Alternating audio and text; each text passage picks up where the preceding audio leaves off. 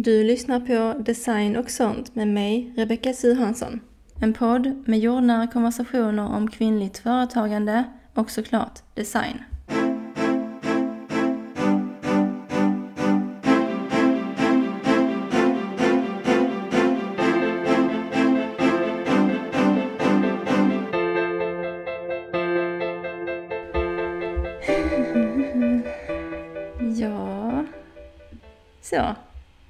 Men då är vi igång. Och jag har Erika här på distans. Hej Erika! Ja, hej! Eh, Du är webbdesigner och varumärkesdesigner som jag. Precis. Eh, Så du kan väl, ja, vi börjar som vanligt med en liten presentation av dig, lite bakgrund, vem du är och vad du gör. Ja. ehm, ja, jag som sagt jag heter Erika.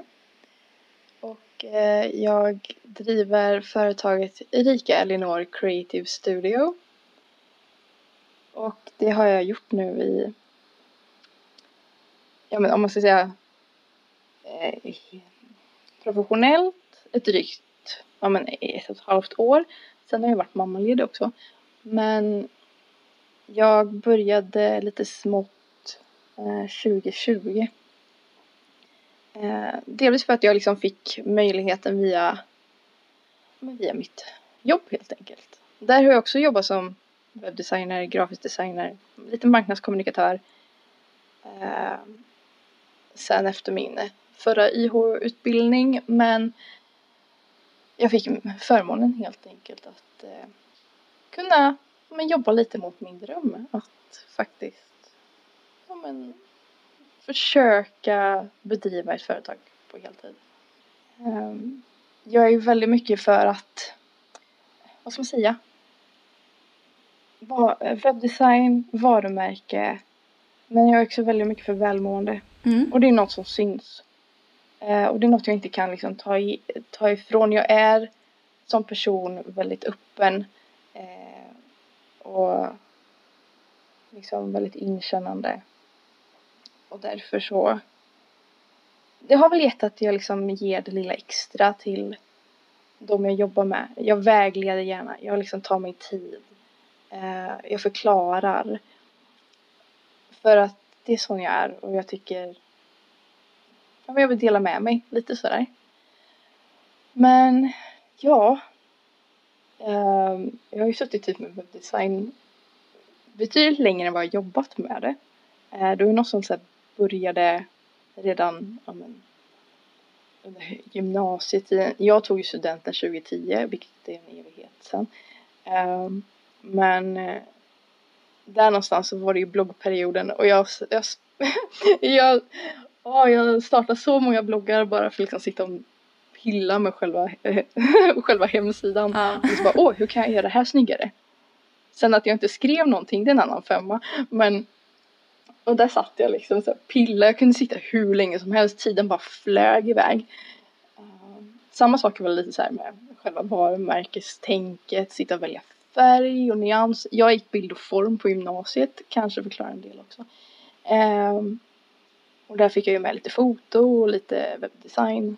Och den tiden då så att det, Facebook existerade ju knappt. Men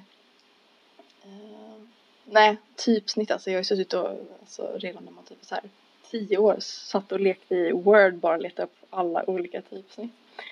Eh, så det är väldigt kul. Men eh, nej, det, det är fascinerande och jag försöker nu ta mig ta mig framåt i mitt företagande. Eh, kände redan innan jag gick på mammaledighet att jag ska inte tillbaka. Jag måste hitta något sätt. Och om det är meningen. Och det kändes som att liksom universum så här petade mig lite på axeln bara så släpp taget, det är dags nu. Och så jag sökte utbildningar bara för att alltså, jag måste hitta något sätt för att ha en ekonomi. Jag har vi har ett litet barn. Liksom, jag kan inte, det är inte bara mig själv längre. Utan det är vi. Så jag kände att jag någonstans behövde någon typ av säkerhet. Sökte massa olika utbildningar. Och där står jag idag och har kommit in på en utbildning som var betydligt mer och längre än vad jag hade tänkt. Kommer ge mig och bredda kompetensen något otroligt och vilket är väldigt roligt. Och sen samtidigt att jag får tid till att faktiskt försöka starta upp mitt företag.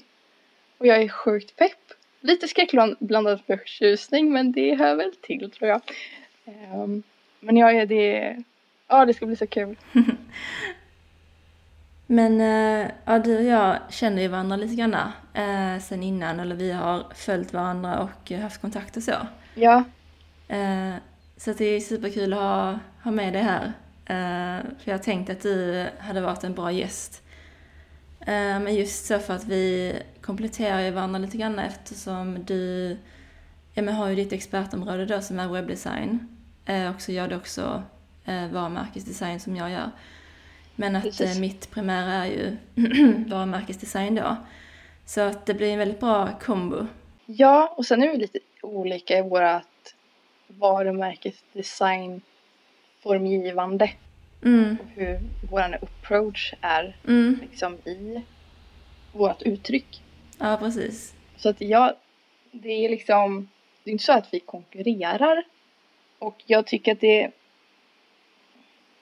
jag tycker att det är fint att liksom branschkollegor, att det inte blir någon typ av konkurrenstänk. För att det är så onödigt. Ja. Det gäller att ta, liksom, försöka ta hjälp av varandra istället och ja, kvinnliga företagare. Mm, Vi ska ta över världen tänkte jag men inte riktigt.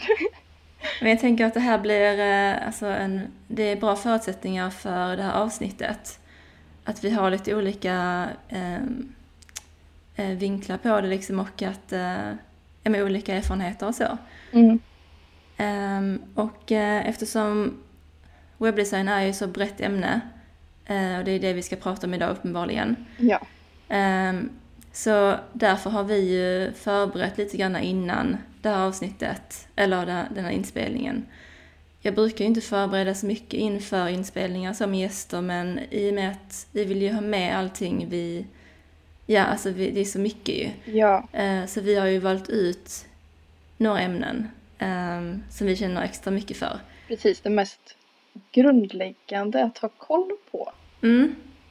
Uh, som jag ser att många liksom men kanske missar. Speciellt när man kanske inte riktigt ja, men, förstår det tekniska till hundra procent eller att man har för mycket att göra. Eller att, ja men bara hur man, om man liksom tycker om att pilla med sin egen hemsida. Mm.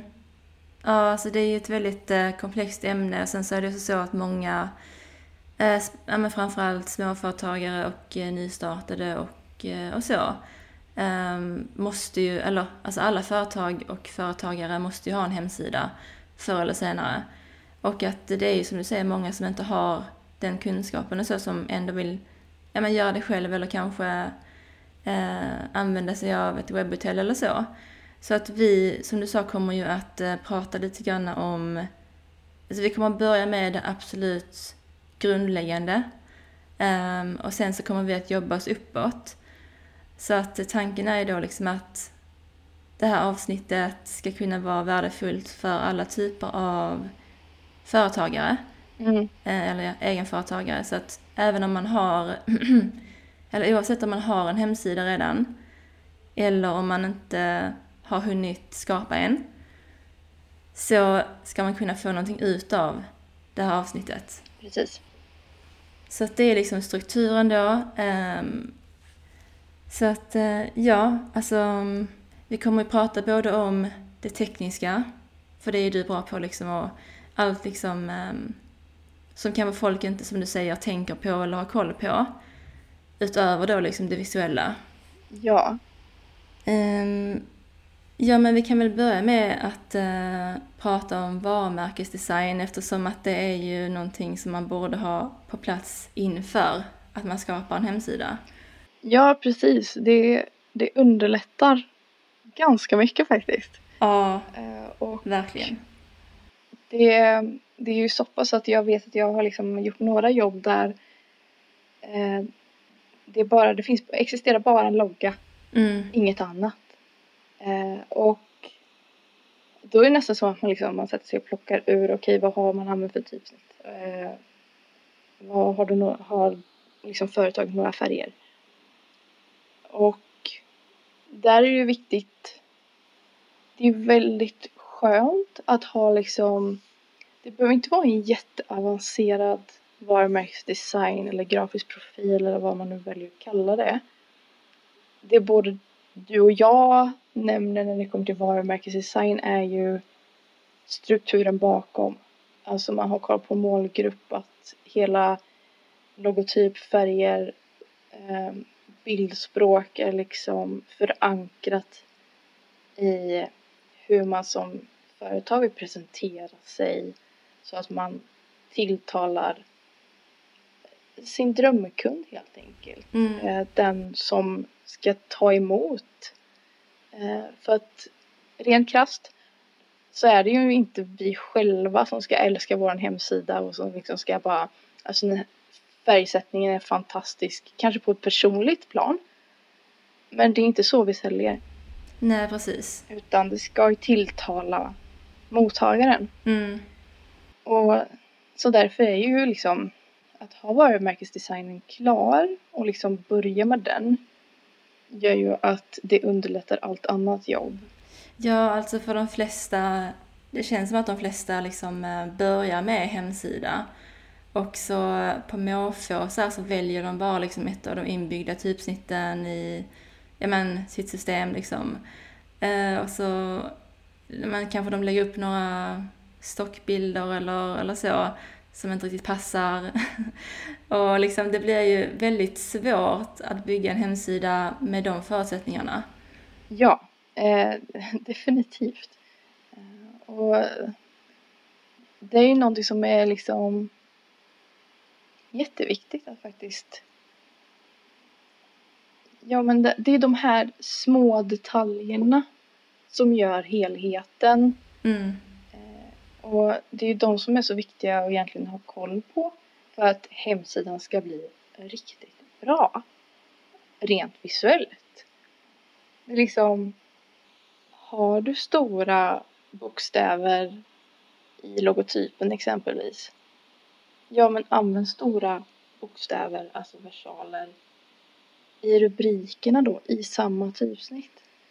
För att liksom visuellt så tar man in att shit vad, jag vet inte riktigt vad man kan sätta varför, men det här känns väldigt välarbetat. Eh, och liksom de här små detaljerna så kanske man inte direkt tänker på, men som gör en jättestor skillnad Mm. i hur professionell hemsidan känns. Ja, och sen så är det också så, alltså med min bakgrund som varumärkesdesigner då, så vill jag typ verkligen också poängtera det här liksom med att alltså när man typ, oavsett om man gör sina logotyper och allt det här liksom visuella själv eller om man anlitar någon, då en varumärkesdesigner eller så. Så just det som du säger med typsnitten eh, är jätteviktigt för att många väljer ju att göra kanske sin egna hemsida i ett webbhotell eller så. Och då finns det ju inbyggda typsnitt att välja mellan oftast. Um, så man är rätt begränsad på den fronten om man till exempel då har en logotyp man har gjort själv kanske med väldigt konstiga eh, annorlunda typsnitt som inte finns i ens hemsidesystem. Så blir det ju, då går det ju inte att matcha det ju. Så att när jag exempelvis designar varumärkesdesign till kunder och så, då tänker jag ju på det. När jag väljer typsnitt, att välja ett som finns ofta tillgängligt i de flesta systemen. Precis. Men också som, ja precis, så att liksom, för det blir väldigt svårt annars. Ja, det blir svårt. Där är en sak som jag också har stött på ett antal gånger. Att just, ja men det kommer in en logotyp. Och så frågar jag, okej det, här, det är det här typsnittet. Har du licens till det? För det, det är liksom, det är ett betal, alltså det, Ja, det är ett vanligare typsnitt som kanske är lite mer välarbetat. Helvetica är ett bra exempel. Väldigt vanligt inom designbranschen att man älskar Helvetica. Men det kostar att använda. Ja. Och är du småföretagare så är det inte värt det. Utan alltså Google Fonts, Mm, bästa. älskar Google Fonts. Eh, så länge man har koll på att ett Å, Ä, Ö ingår liksom i typsnittet. Men Google Fonts är ju oftast en sån som finns integrerad i publiceringsverktygen Ja. Idag. Eh, som är kanon liksom att använda. Mm. Och då, eh, alla de typsnitten får man ju lov att använda också kommersiellt. Exakt. Så att Det är värt att Behöver tillägga. behöver inte betala för dem. Ja, och sen så, alltså en annan viktig grej när vi ändå pratar om det här med varumärkesdesign inför att skapa en hemsida är det här också med att många verkar tro också att det handlar bara om att få hemsidan att se snygg ut. Så det är inte det som är det enda syftet. Det är det som du nämnde innan med liksom målgruppen, att eh, det är strategi bakom. Men också det här med att det är mycket psykologi involverat i alltså när en besökare besöker en hemsida. Eh, så att det här visuella uttrycket handlar inte bara om att åh, det ska se snyggt ut liksom. Utan det handlar också om att ehm, alltså för besökaren så ska det vara liksom en upplevelse som eh, ja, alltså för vi undermedvetet tolkar in många saker som vi ser. Och eh, det har en stor påverkan på hur vi agerar, tänker och liksom så. Så att det är också viktigt att nämna för att ehm, ja, jag blir eh, frustrerad över många gånger att folk verkar tro att ja, men, design det är liksom bara det, ska bara, det handlar bara, bara om att det ska se, se snyggt ut. Um, gud, jag kan inte prata. Um, men det är verkligen inte eh, det enda. Nej, och det är väl en sak som jag upptäckte för ett par år sedan att när det kommer till hemsidedesign så är det ju verkligen att men man börjar någonstans med att man ska designa för att det ser snyggt ut. Det är liksom det första steget i, i själva resan för webbdesign. Men sen kommer man till en punkt liksom där man har gjort allting att det ser snyggt ut, man har testat nya verktyg, testat nya funktioner och känner någonstans att men vad ska hemsidan göra för mig? Vad vill jag ha hjälp med? Alltså det är ett digitalt skyltfönster som är tillgängligt 24-7. Ja, Så att någonting borde kunna hjälpa mig med liksom. Eh, och där kommer ju strategin in. mm, Eh, och där, den väver ju ihop med varumärkesdesignen. Det är därför det är så viktigt att inte liksom skjuta hela varumärkestänket åt sidan. För att ett varumärke består av, mm, alltså det är logotyp, det är hur du kommunicerar, det är hur du syns. Det är, och där är ju alla plattformar. Alltså det kan ju vara allt från en, ett visitkort till hemsidan, till sociala medier. ja, Ja men nästan, ja men är man mycket ute liksom själv och minglar och liksom är den typ av företagare. Då är det ju även image som ska med i varumärkesdesignen. Och man ska inte, alltså Nej, man ska inte förringa det. ja, så är det någonting man inte ska snåla på i sitt företagande, framförallt då om man är nystartad och så, men även om man inte är det, så är det ju det här med varumärkesdesignen och eh, hemsidan. För som du säger, att de två samspelar ju. Det är jätteviktigt att förstå det. Ehm, Det är en helhetsupplevelse. för alltså, hur många gånger är det inte, alltså upplever man inte själv när man typ ska köpa någonting eller man ska typ söka på någonting på nätet. Man klickar in på många olika hemsidor. Och alltså hur ofta är det inte man själv dömer företaget och så utifrån liksom hemsidans, ja men själva intrycket, det första intrycket av hemsidan. Ja. Det finns ju statistik på det. Jag kommer inte exakt ihåg siffrorna. Mm. Men jag tror att det handlar alltså max två sekunder har du på dig att göra ett första intryck via Mm. din hemsida. Och det är som du säger, det finns så många företag som man liksom ja men letar man efter en tjänst eller en produkt eller vad som helst och liksom beroende på hur hemsidan ser ut så tar du ett beslut därefter. Ja. Alltså det handlar ju så mycket om, ja men det här jag nämnde innan med psykologi, psykologi alltså det här med förtroendet. Alltså jag exempelvis, nu är jag ju kanske lite så partisk eftersom jag är, är designer och så, men liksom att jag klickar ju ur hemsidan, eller bort från hemsidan direkt om jag ser att den ser oprofessionell ut. För att då känner jag mig... Jag är likadan. Ja, alltså jag tror många är så även om man inte är designer. För då känner man ju liksom så att oj, det här är inget seriöst företag. Alltså, kommer jag bli liksom scammad här eller liksom att det känns ju, och det är så många liksom, delar i detta. Det kan ju vara allt från själva det visuella, det kan vara liksom uppbyggnaden, att det är bara kaos, man hittar ingenting. Det kan vara liksom det här med eh, texten, alltså vi kommer att prata om det sen ju, men alltså det är så många saker som är en del av det första intrycket som är så avgörande som folk verkligen inte tänker på. Och liksom nu sen jag blev egenföretagare och så, så har jag verkligen tänkt på det också just för att jag ja, men av nyfikenhet många gånger går in på andra egenföretagares hemsidor för att jag, ja, men jag vill se liksom vad de har för hemsidedesign och så och hur eh, de har byggt upp sin hemsida. Och det är så många gånger, alltså jag går in Alltså personen alltså, kan verka jätteprofessionell så utåt, men att sen när man går in på hemsidan så ser det ut som en hemsida från ja, men så här, 2001 liksom med typ så här röd bakgrund. Lite bortglömd. Väldigt bortglömd och liksom bortprioriterad. och då känner man bara så här, men hur, hur kan detta vara, alltså det är så himla intressant det där.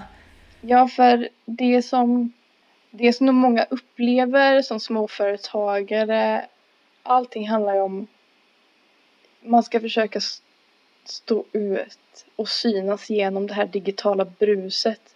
Jag tror att det aldrig varit, alltså det har nog aldrig varit så enkelt och så svårt att bedriva företag som det är idag. Mm. Ja men det är väldigt bra sagt. För att man måste vara, man måste visa att man är lite unik. Man måste liksom, man ska tilltala sin målgrupp helt enkelt. Eh, och det är jätteviktigt att få, att få igenom det eh, via sin hemsida. Och där kommer ju varumärkesdesignen in. Ja, Okej, men så om vi då, nu har vi fastställt det, så om vi säger då att man har det på plats ja. och man ska välja då ja, men var man ska ha sin hemsida, liksom vad, um, om man ska välja ett webbhotell eller så, vad man ska ha för system. Du är ju liksom webbdesigner så att jag kommer lämna den här biten mycket till dig. Ja.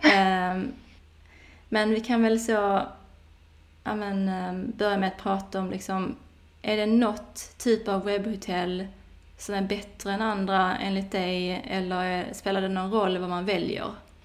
Eh, I min värld så kallar jag inte webbhotell om det är så att du tänker de olika publiceringsverktygen.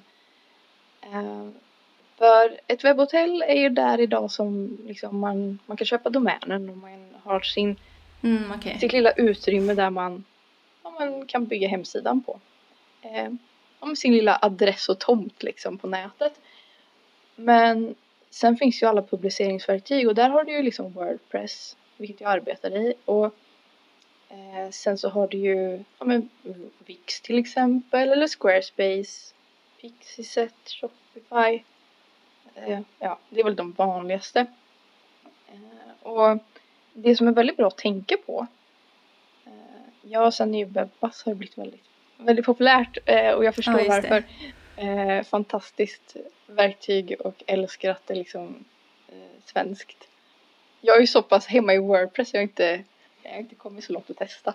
Men jag, alltså allting handlar ju om vad för typ av funktioner man vill ha och jag tänker också eh, om en, som en Wordpress-användare så ser jag fördelarna i att det är skalbart. Alltså mm. att du kan börja jätteenkelt med en väldigt enkel hemsida, bara liksom på en sida för att få basic information. Du kanske driver en sidoverksamhet, du behöver inte ha mer. Men sen när du skalar upp, vem vet, du kanske får in kunder och känner att shit, jag kan satsa. Ja, då kan du skala upp. Eh, Wordpress är ju ett av de mest liksom eh, ja, men världsledande publiceringsverktygen. Det som är bra att hålla koll på till exempel Wix, eh, Squarespace och så vidare. Det är ju att eh, köper du till exempel domän där så har du svårt att flytta den sen. Eh, och det kan ju vara lite svårt eh, liksom för att känner du då att liksom, men jag vill skala upp för att du kan inte flytta din hemsida från Wix Mm. till Wordpress exempelvis. Jag har många gånger genom mitt, jobb, äh, mitt, min tidigare anställning liksom fått in att ah, jag har byggt den här i Wix. Eh, vi vill ha över den till Wordpress. Ja, men det går inte. Vi kan ta betalt för att liksom sätta upp en ny hemsida och vi Mm. utgår från designen du har gjort. Inga konstigheter, men det kommer kosta. Inga konstigheter, men det blir ett extra, extra pill. Om man då direkt bygger den i Wordpress, ja men då kan du egentligen exportera den till du kan byta webbhotell, du kan byta domän. Mm. Det är inte liksom lika konstigt och väldigt, som jag sa, skalbart. Vilket är, ja men det kan vara en väldigt stor fördel. Mm. Men känner man sin egen, ja men att nej men jag trivs så himla bra i Wix eller Squarespace eller vart man nu finns. Ja men det är okej alltså för att i slutändan så är det ingen som kommer se större skillnad. Eh, det kan vara jättebra funktioner som man betalar för i Wix eller Squarespace. Det som är fördelen med Wordpress är att det är gratis. Mm. Man behöver bara någonstans där man har de, liksom själva hostingen, alltså sin, sin lilla tomt med sin lilla hemsida på. Ja, just det. Mm. Så det är något att ha med sig.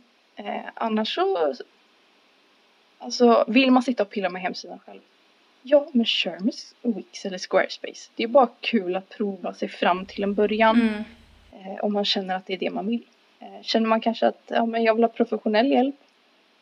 Ja, men då kanske ja, men vänd dig till någon där du faktiskt sen kan flytta den om det är så att nej, men det var inte jättekul att jobba med den här eh, webbdesignen eller vad det nu är.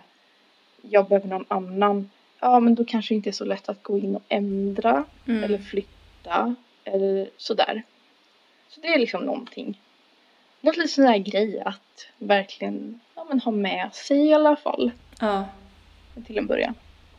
Ja, men det är ju väldigt bra saker att tänka på.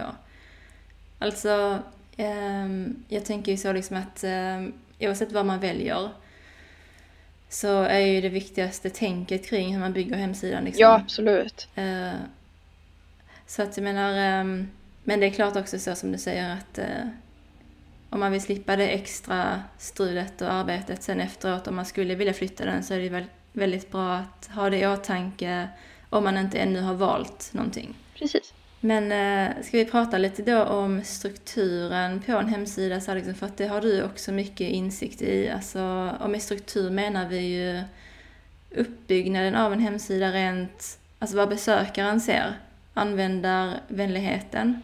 Ja, precis. Ehm, det, det är ju väldigt vanligt att tänka, ja, men man ser en hemsida och så ser man menyn och så är det hem och mig, tjänster och kontakt. Mm, Det är basic. Men man kan ju faktiskt liksom optimera det mer än så. Sen så någonting som också är jätteviktigt att tänka på när det kommer till meny och siduppbyggnad är ju att det ska inte vara för mycket. Man ska inte liksom det ska inte vara som en labyrint att försöka hitta någonting.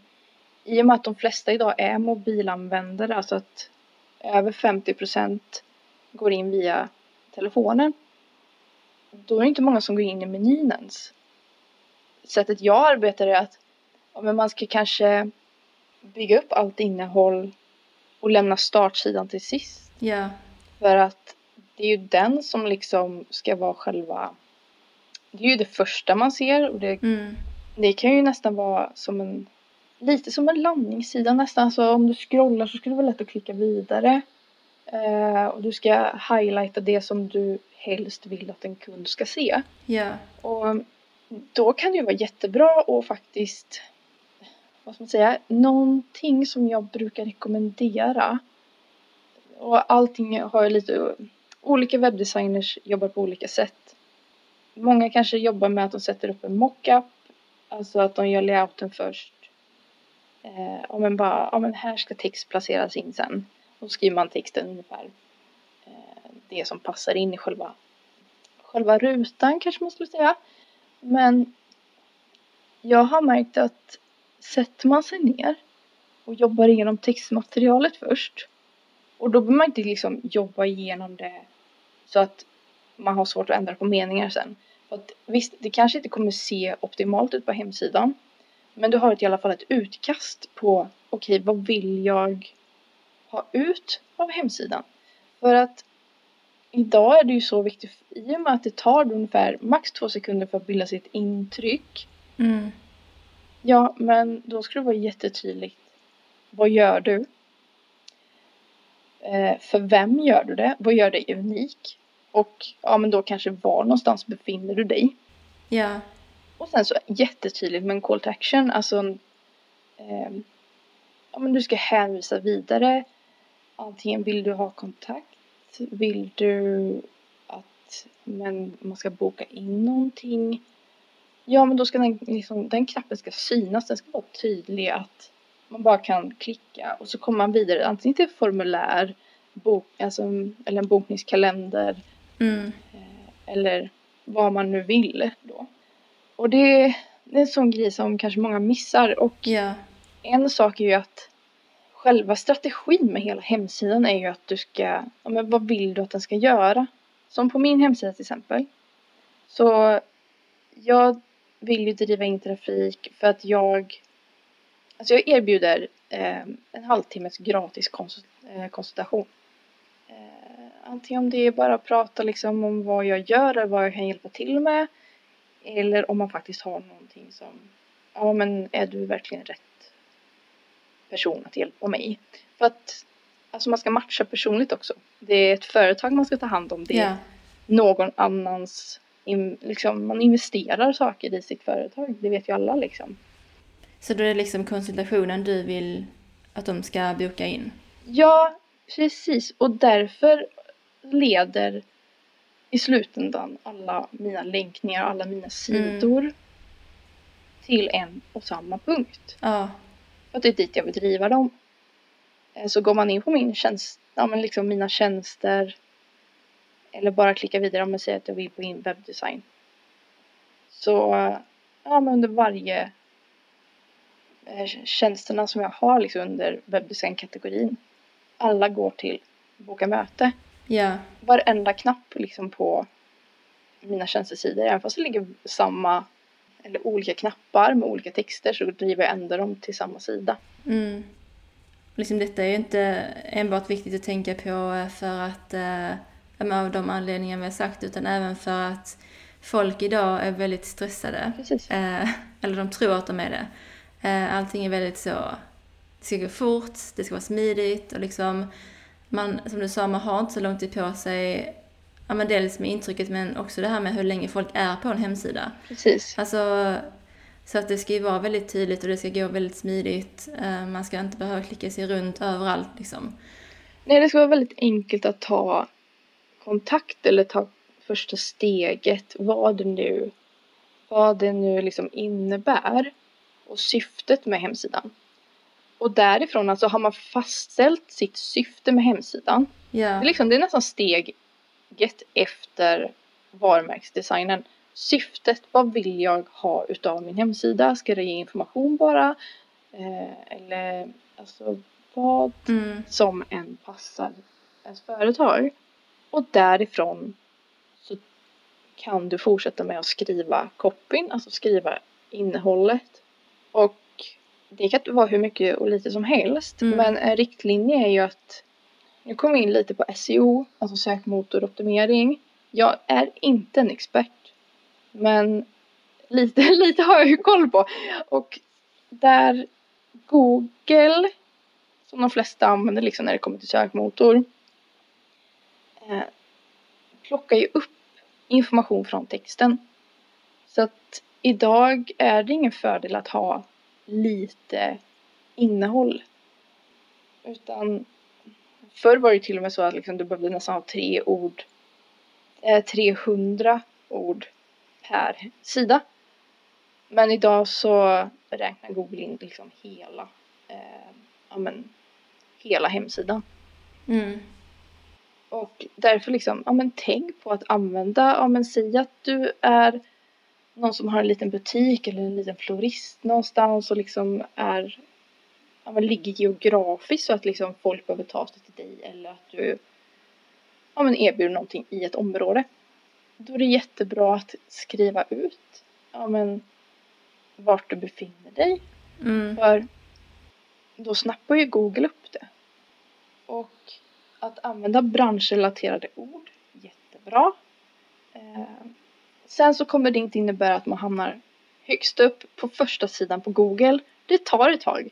Det finns väldigt mycket information på nätet idag. Men man ska göra så bra jobb som möjligt eh, till en början. Sen finns ju de som är experter på området och verkligen kan hjälpa till att boosta. Mm. Eh, så att man så småningom hamnar så högt upp som möjligt. Men bara liksom som en, som en inledande tanke på vad man ska ha med och tänka på att, att tänka på när man skriver textinnehållet. Mm.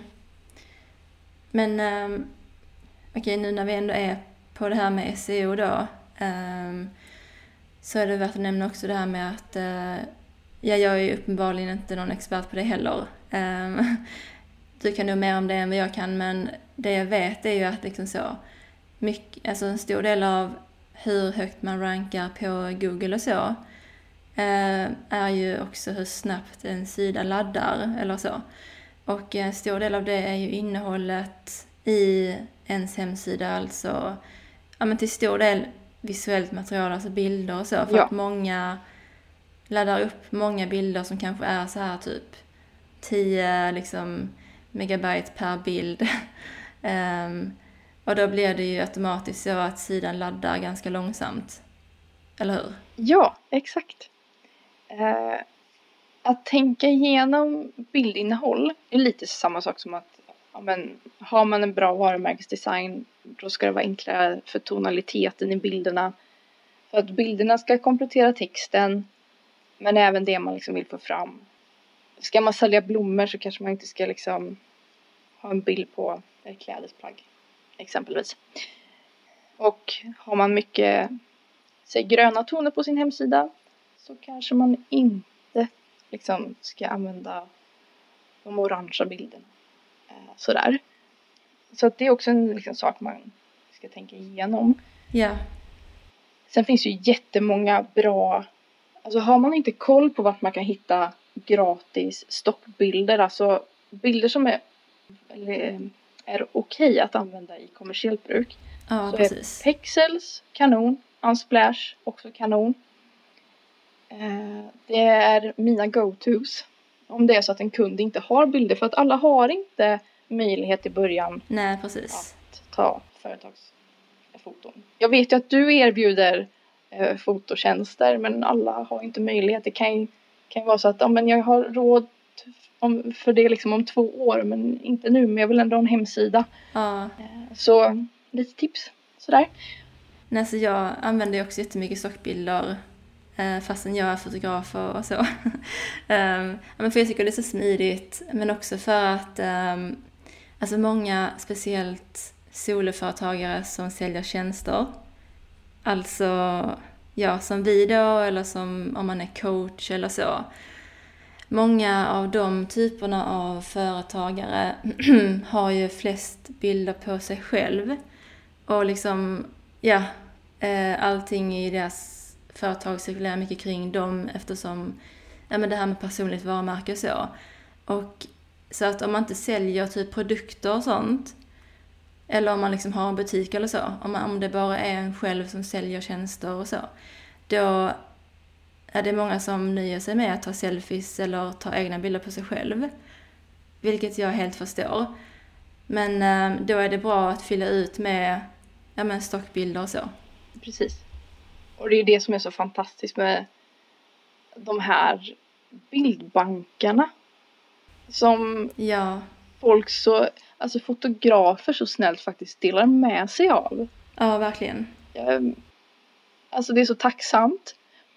Eh, men där är ju också liksom, väljer man att ladda ner, säg att man antingen att man har anlitat en fotograf eller att man då laddar ner bilder från de här stock eh, hemsidorna. Så ska man inte ladda upp dem direkt på hemsidan. Eh, det finns olika eh, verktyg på nätet som liksom kan hjälpa till att komprimera bilder eh, och optimera dem för webben. Men både på Unsplash och på Pexels kan man välja storlek också när man laddar ner dem. Så det är tips.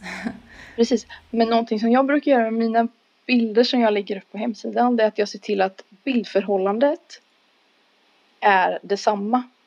Vilket också är en liksom så liten extra detalj som gör att det ser, alltså helheten ser väldigt välarbetad ut. Mm. Så att vill man att alla bilder ska vara i samma förhållande, antingen om de är liggande eller stående, så kan det vara bra att gå in, eh, om man säger pixlar till exempel. Eh, det är ett verktyg som jag använder eh, lite tag, webbaserat. Det där man egentligen bara kan lägga in en bild och sen välja att spara ner den. Du kan välja att beskära den eh, och välja att spara ner den. Och sen att man liksom, då Mm. kan man välja oftast procentuellt. Och det som jag tror att många, framförallt fotografer, är rädda för det är att bilden ska upplevas pixlig. Eh, och att man liksom, man vill ha den i så många pixlar som möjligt, man vill ha så bra kvalitet som möjligt. Men de flesta av de bilderna jag har lagt upp, de är under 100 kilobyte, alltså 100 KB. Och alltså en megabyte är ju 1000 KB.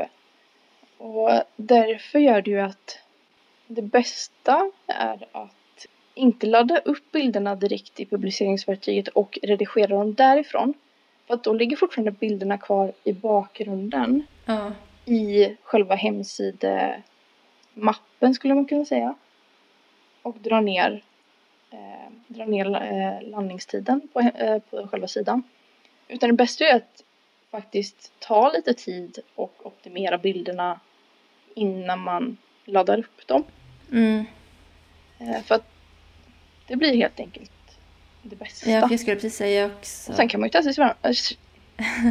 Nej, jag skulle precis säga också det här med att ehm, när man laddar ner stockbilder eh, från sådana sidor som vi har nämnt så är också det viktigt det här med att ehm, ja, om man nu väljer dem själv och inte någon alltså designer eller så väljer ut till dig att välja noga eh, vilka man Eh, använder för att det vi snackade om innan med liksom det visuella uttrycket på hemsidan att bilderna ska, ja men det är en del av tonaliteten och att det ska gå i linje med ja, men hur man vill framstå, vad man driver för verksamhet och ehm, ja, den visuella identiteten i helhet.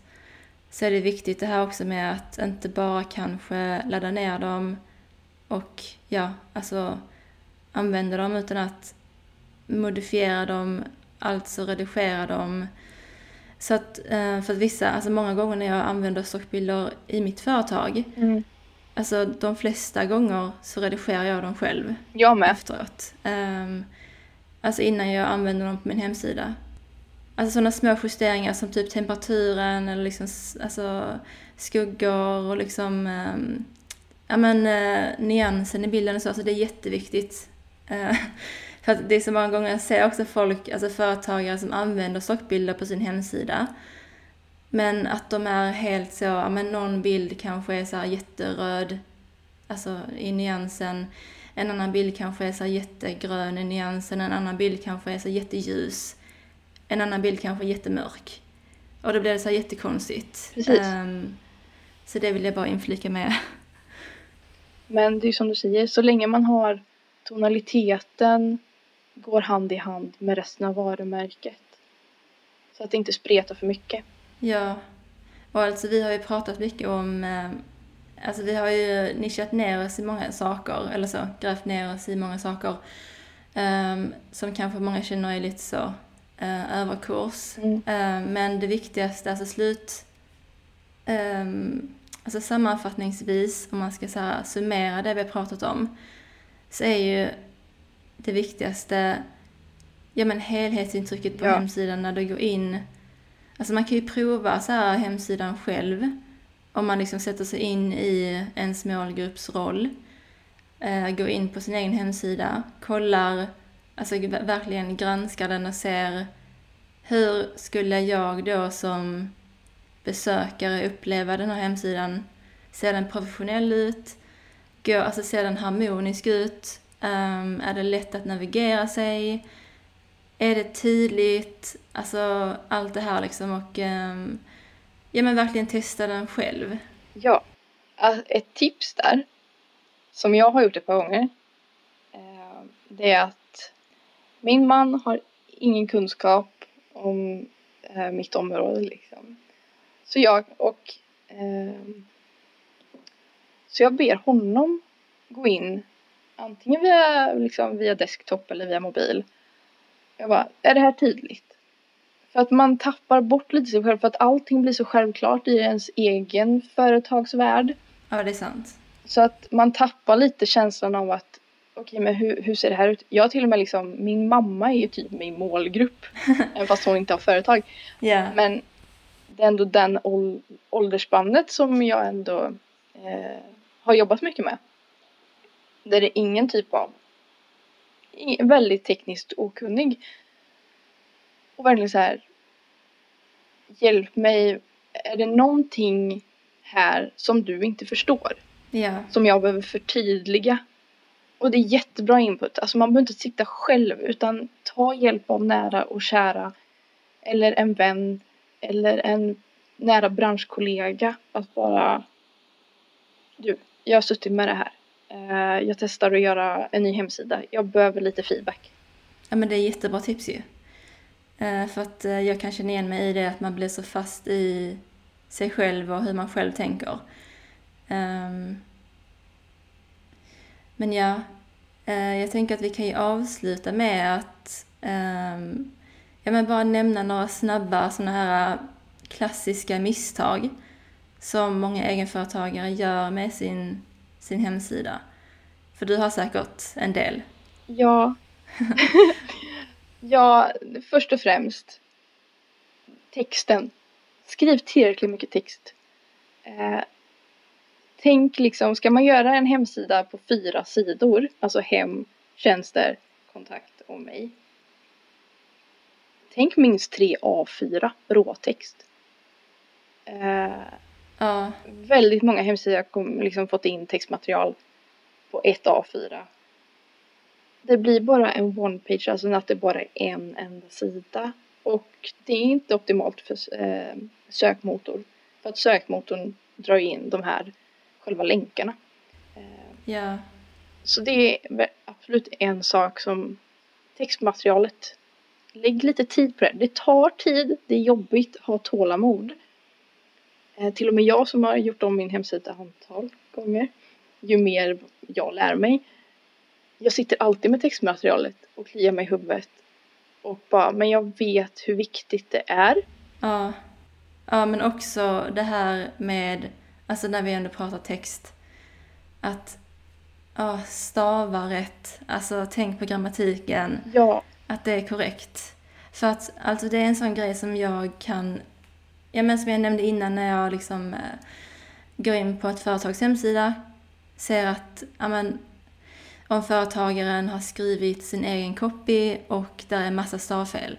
Eller att det inte är liksom, ja, men, de har inte använt punkter och liksom mellanslag eh, och, och så korrekt. Och sånt kan verkligen få mig att usch, nej, jag vill inte, jag vill inte köpa av den här personen eller jag vill inte liksom jag menar att jag klickar bort från hemsidan för att det tycker jag är en sån basic grej. Alltså det är så grundläggande att kunna skriva som företagare. Och eh, ja, med det menar jag inte att man måste skriva liksom som eh, alltså, jätteformellt och jättetråkigt och så, utan då menar jag bara liksom med att det ska vara grammatiskt korrekt. För att annars ser det ju så himla oproffsigt ut. Ja, jag håller med. Och även liksom särskrivning. Ja. Um, också en grej. Och jag skriver ju all mitt, råmaterial i Word till en början. För att få lite liksom hjälp. Ehm, sen så medan vi ändå är inne på text så vill jag lyfta det här med att eh, det är väldigt vanligt idag att centrera texter på en hemsida. Ehm, och det många glömmer är att det är inte lättläsligt. När det är en, när en längre stycke um, av text, liksom när det är längre än tre rader, så ska det vara vänsterjusterat. För det är jättesvårt att läsa, inte jättesvårt, men det, det blir betydligt svårare att läsa text som är centrerad för att eh, liksom, därför håller sig inte texten till någonting mer än sig själv så att den, hopp, den hoppar lite. Medan har du den helt vänsterjusterad, då har du liksom en rak linje att utgå från. Ja men tänk själv att läsa en roman. Där all text är, vänster, liksom är centrerad. Det hade varit jättejobbigt. Så att det är något sånt som jag ser väldigt ofta. Hemsidor, eh, även bland grafisk design, även på produktdesign, till och med sånt man liksom kan plocka upp typ på ICA. Jag bara, ja. det har blivit väldigt populärt med centrerad text och jag är inte jättestort fan. Men det är lite en stilis eh, stiliserad grej också, måste jag säga. Alltså så att eh, jag förstår helt vad du menar med läsligheten, äh, lättlästheten för att det är ju sant. Äh, men jag, äh, jag tror att det handlar om lite så att det är lite inne med Framförallt när det är så här, vad heter det när man justerar texten så det blir jämnt på båda sidorna? Mm. Alltså att mellanrummen i texten blir olika. Ja, nu kommer jag inte ihåg. Marginaljustering? Ja, alltså oavsett så symbolen för det är oftast att liksom det är bara streck som är lika långa. Precis. Um, och det är väldigt det är väldigt trendigt och poppis just nu och um, Ja, till början gillar jag inte det men jag har förstått grejen nu men det är väldigt, väldigt, alltså man ska vara proffs om man ska göra det för att det är, det beror på helt, eh, beror på helt menar jag, vad stycket, alltså vad är det för textstycke, alltså hur mycket text för att det, det, måste vara, för att det ska fungera måste det vara lika mycket text på alla rader. Um, annars så blir det jättefult. Yep, men ja, det var väldigt överkurs. Um, det är överkurs ja, men, men det är också... väl poängterat.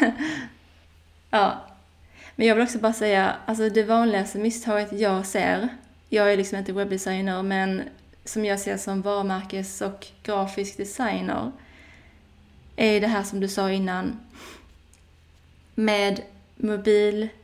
Eh, ja. Att, eh, alltså jag är säker på att de här sidorna, eh, hemsidorna som jag ser via min mobil, kanske ser bra ut på eh, dator. Men oavsett, så när man ser den på mobilen och det är ingen anpassning överhuvudtaget. Alltså, det, man kan inte lita på att ens publiceringsverktyg fixar det åt en. För till exempel Wix som jag använder då, eh, där kan man ju välja att automatiskt, att de, alltså automatiskt anpassa den till mobil. Men det ser ju skit ut, mm. alltså gör inte det. Jag bygger eller designar hela min mobilsida själv från grunden. Alltså att jag använder elementen som är på den vanliga hem, alltså datorversionen. Men att jag bara flyttar runt dem och anpassar dem till mobilformatet. För att, ja, alltså det är så viktigt. Som du sa, de flesta går in via sin mobil, ofta via länkar kanske på mm. Instagram och så. Och alltså det är, ja gud. Det är så många gånger jag ser hemsidor som ser alltså, helt... Ja, det är så hemskt. Ja, där kan jag ju flika in då att eh, i ett par år nu så Google rankar inte din hemsida utifrån desktop-versionen, alltså datorversionen. Den rankar från mobilversionen. Mm. Så är inte mobilversionen bra och den inte laddar lika fort som en desktop-version. Ja. Mm, då kommer inte Google ranka dig. Har du, har du en så, så att du inte har en responsiv, alltså att du inte har en mobilvänlig hemsida överhuvudtaget, då är det inte bra. Så det är också, som du säger, alltså det där måste man lägga tid på och man kan inte förlita sig på att publiceringsverktyget hjälper en. Nej. Och eh, sen så en sista grej, där pratade vi om innan vi spelade in. Um, men det här med att, um, alltså längst ner på ens hemsida så är det ju en footer och i den så står det oftast uh, en liten text, uh, copyright och så ens företagsnamn och så årtalet. Och många gånger så är det ju autogenererat, att liksom den byter årtal automatiskt liksom. Ja, precis. Men i vissa fall så kan man också välja att göra det själv. Eller så att man får manuellt gå in och ändra årtalet. Vilket många hemsidor verkar ha. Så att då kanske man går in på en hemsida och så scrollar man ner så står där copyright 2020 liksom. Ja, och det är en sån liten detalj som är så enkel oh. att ändra. Alltså ja. sätt en liten påminnelse till dig själv. Ja. Att liksom när årsskiftet ändras så går man bara in, ändrar en siffra, yeah. sparar och så är det okej. Okay. Så behöver man inte tänka på ett, på ett år igen liksom. Nej, så det är inte så att du byter år liksom varje vecka. Så att... Nej, precis. Det är, det är ingen stor grej. Det tar, tar max en kvart. Liksom. Och sen så också så här liksom, alltså det är kanske många som tänker att det är så obetydligt, alltså att det spelar väl ingen roll liksom. Men alltså jo, det gör det för att om folk som jag, alltså jag tror det är helt ärligt många som lägger märke till det. Jag menar, det kanske inte är avgörande för alla, eh, det är inte avgörande för mig heller så, men att det ser ju så man börjar ju tvivla på liksom, eh, okej okay, när senast gick de in och uppdaterade den här hemsidan? Man vill ju ändå veta. Eller, jag tänker ju också, är företagare fortfarande i bruk? För att det finns ju väldigt många hemsidor där ute. Ja. Som fortfarande är aktiva. Men företaget existerar inte längre. Eller ligger vilandes. Så går man bara in och ändrar den så vet Ja men är det så att man noterar att årtalet står ja men då vet man att företaget är igång. Ja. Att liksom det är aktuellt, uppdaterat. Precis. Så att en jätte, en sån liten sak som är, kan betyda ganska mycket. Ja, verkligen. Men um, om det är så att man skulle vilja komma i kontakt med dig eller jobba med dig, hur gör man det lättast? Uh, att komma i kontakt med mig gör man ju helt klart lättast jag skulle först och främst säga Instagram. Eh, tar dock emot hälsoförfrågningar och så via min hemsida. Mm. Men man hittar mig på båda ställena på eh, erikaelinor.se. Jag kan länka. Ja men kanon. Eh, så ja, där får man, alltså jag älskar ju bara liksom, alltså det är så mysigt att bara mingla runt lite på Instagram så att man behöver inte ens, alltså man behöver inte ens vara intresserad av att idag köpa eller liksom kontakta mig för att få hjälp utan jag delar ju tips, alltså jag delar inte bara projekt utan jag delar ju liksom, ja men även tips som hur du ska tänka som företagare. Mm. För att jag vet själv hur mycket jag uppskattar tips som hjälper mig på vägen. Ja men, så, nej det har bara varit trevligt. Ja. Säg hej! Det har varit jättekul. Ja, men gör det. Eh, vill du ha tips på eh, webb, eller webbdesign, eh, hemsida, varumärke, så länkar jag Erikas eh, hemsida och sociala medier i eh, beskrivningen av det här avsnittet. Eh, ja, men så tackar jag ju för att du var med. Det var jättekul att ha dig här. Tack själv! Det var väldigt, det var väldigt kul.